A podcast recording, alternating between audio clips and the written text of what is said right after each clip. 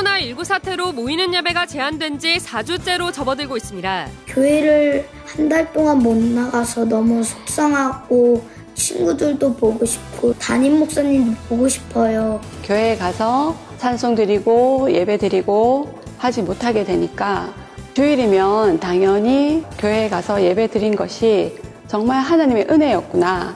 불가피하게 대부분의 교회들이 온라인 예배로 전환했지만 헌금자는 줄지 않는 등 예배의 축복을 그대로 누리는 분위기가 이어지고 있습니다. 봄학기 중직자대학원이 코로나19로 개강이 연기됨에 따라 오는 31일까지 등록이 연장됐습니다. 류광수 목사의 WRC 주제곡 작시가 완성돼 창작곡을 공모합니다. 안녕하십니까. RUTC 뉴스입니다. 코로나19 사태가 장기화되면서 모이는 예배가 제한되고 있지만 온라인 예배를 통해서도 헌금자가 줄지 않는 등 예배의 축복을 그대로 누리는 분위기가 이어지고 있습니다. 임마누엘 교회, 임마누엘 서울교회, 예원교회, 참사랑교회, 광주 예일교회, 대구 하나교회 등 많은 교회들이 코로나19 사태로 인해 온라인 예배로 전환했지만 예배는 흔들림이 없었습니다. 90% 이상의 성도들이 온라인 예배에 참석했고 주일 헌금도 줄지 않았습니다. 평상시에 교회에서 예배드린 것과 같이 어, 또 옷도 차려입고 또 성경책과 메시지 노트도 준비해서 온 식구가 다 함께 모여서 예배드리고 있습니다. 헌금은 미리 토요일 날 어, 계좌로 보내고 있습니다. 지금까지는 예, 갈급한 심령으로 예배를 드리고 있지만 앞으로 이 예배가 계속 이렇게 온라인 예배로 되어진다면 어, 저희 같은 경우에는 사실 직분의 축복이 가장 크다고 생각을 하는데 이런 부분들은 좀 약해지지 않을까 빨리 이 코로나 사태가 어, 해결되어져서 정말 예배당에서 함께 모여서 예배 드릴 수 있기를 바랍니다. 일교는 어, 온라인 서버 접속량을 보면은 기존의 예배에 오는 출석률보다 더 많이 접속하기 때문에 예, 생방송 라이브로 많이 보신다고 이해하면 될 것 같고요. 현재까지 헌금이 들어오는 것은 예년하고 비교해 보니까 크게 많이 차이 나지 않는다고 합니다. 새벽기도 오시는 분들, 그 다음에 수요, 금요 다 오시는 분들이 갑자기 못하게 되니까 교회가 그립다, 못 가니까 아쉽다 그렇게 하고 또 SNS엔 모일 수 없는 이러한 상황을 안타까워하며 모이는 예배의 소중함을 얘기하는 글들이 여기저기에 올라오고 있습니다. 이러한 분위기 속에 많은 교회들은 어떤 상황에서도 예배의 축복을 놓치지 않도록 다양한 방법으로 영적 훈련에 집중하고 있습니다. 예원교회 청년부는 매일 세 번 온라인으로 정시 기도회를, 예일교회는 매일 저녁 9시에 온라인 기도회를 열고 있으며 임마누엘 서울교회는 RUTC TV 기도 수첩 방송을 활용해 매일 새벽 예배를 지속하고 있습니다. 태영아, 어린이, 중고등부 예배 등 이번 사태로 Remnant 예배를 드리지 못하게 된 교회들도 매일 미션을 전달하며 Remnant들의 영적 생활을 관리하고 있습니다. 우리가 하나님 자녀고요. 성령이 우리와 함께 계신 겁니다. 왜냐면 우리가 Remnant 하나님 자녀기 때문에. 참사랑교회, 세계비전교회는 부모가 자녀와 함께 매일 가정예배를 드리고 실천한 미션을 SNS에 올리며 소통하고 있습니다.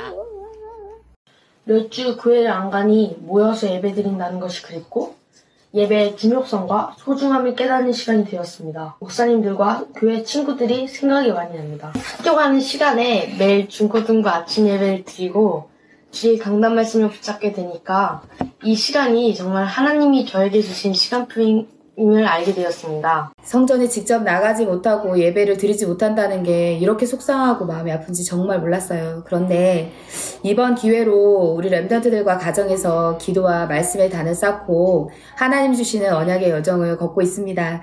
예배 성공! 유세 성공! 예배 실패! 유세 실패! 교회 빨리 싶어요!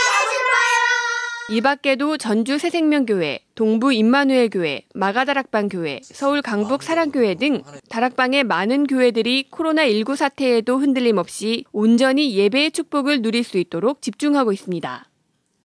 봄학기 중직자대학원이 코로나19로 개강이 연기됨에 따라 오는 31일까지 등록이 연장됐습니다. 중대원은 지난 학기 477개 교회 1,175명이 등록했으며 등록 헌금은 전액 자립 대상 교회를 살리는 일에 사용돼 지난 1월부터 전국 80개 교회에 매달 재정 지원을 지속해오고 있습니다.